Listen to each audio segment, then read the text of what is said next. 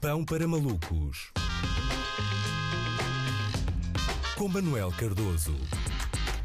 Olá, Luís. Olá. Como tinha ficado prometido aqui ontem, hoje venho fazer uma mini conferência de imprensa, daquelas que normalmente os diretores de comunicação de unidades hospitalares dão quando alguém de renome foi submetido a uma cirurgia delicada, de atualização do estado de saúde do meu carro. E é muito simples, na verdade.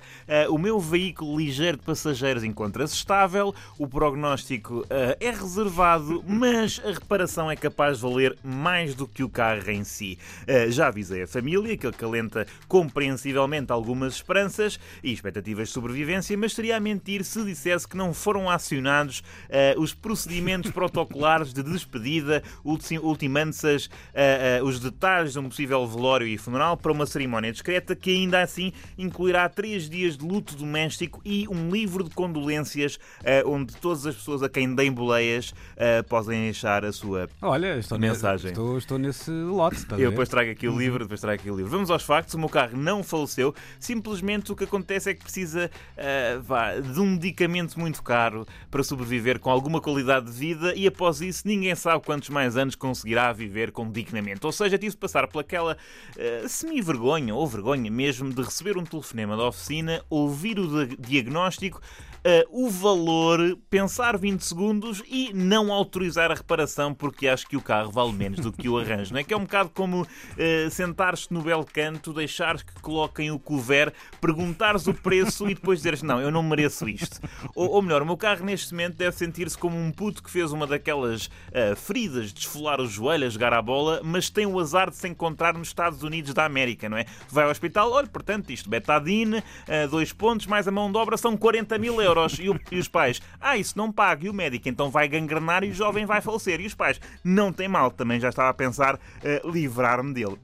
E é um bocado assim que ele se deve sentir. E ontem falávamos aqui sobre se eu teria uma relação emocional com o meu carro. Ora bem, talvez, mas não tanto. O meu carro é uma espécie, é uma atriz de comédias românticas de Hollywood. Em tempos tive uma paixoneta por ele, viveu claramente o seu melhor momento nos anos 2000, mas agora passa a vida a fazer pequenas reparações estéticas, não é? E eu não sei se tratei sempre bem o carro. Eu sempre larguei o meu carro na oficina como o José Sócrates larga faturas no contabilista, não é? Do género, olha, meu amigo, arranje-se para aí com essa confusão que eu não consigo justificar nada do que está a passar. Mas talvez seja neste momento que entra a culpa, não é?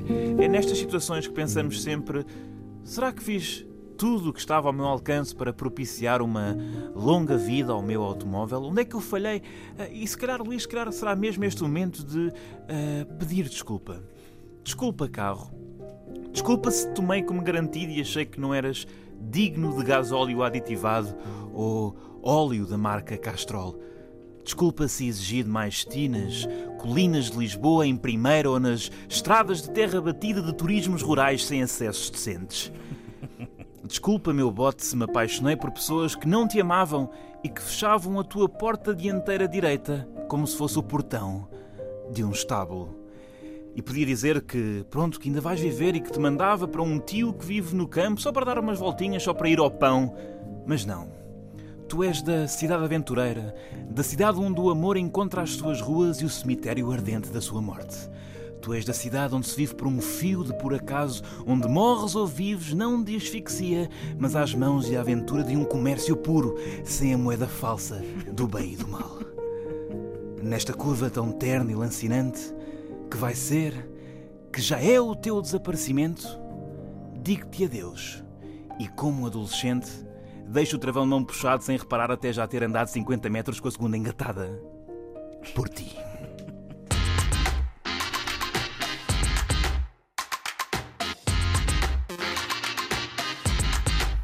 Ora, apenas 2 notas. Qualquer animador de rádio punha aqui um Richard Clayderman de Fatela, estás a ver? E eu brindei-te com o Nils Fram, uma coisa profunda, para que este momento tivesse a dignidade que tanto merecia. Vou fingir que conheçamos esses nomes.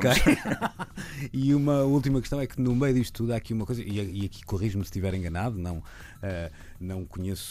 te conheço ainda tão a fundo, mas dá-me a ideia que também,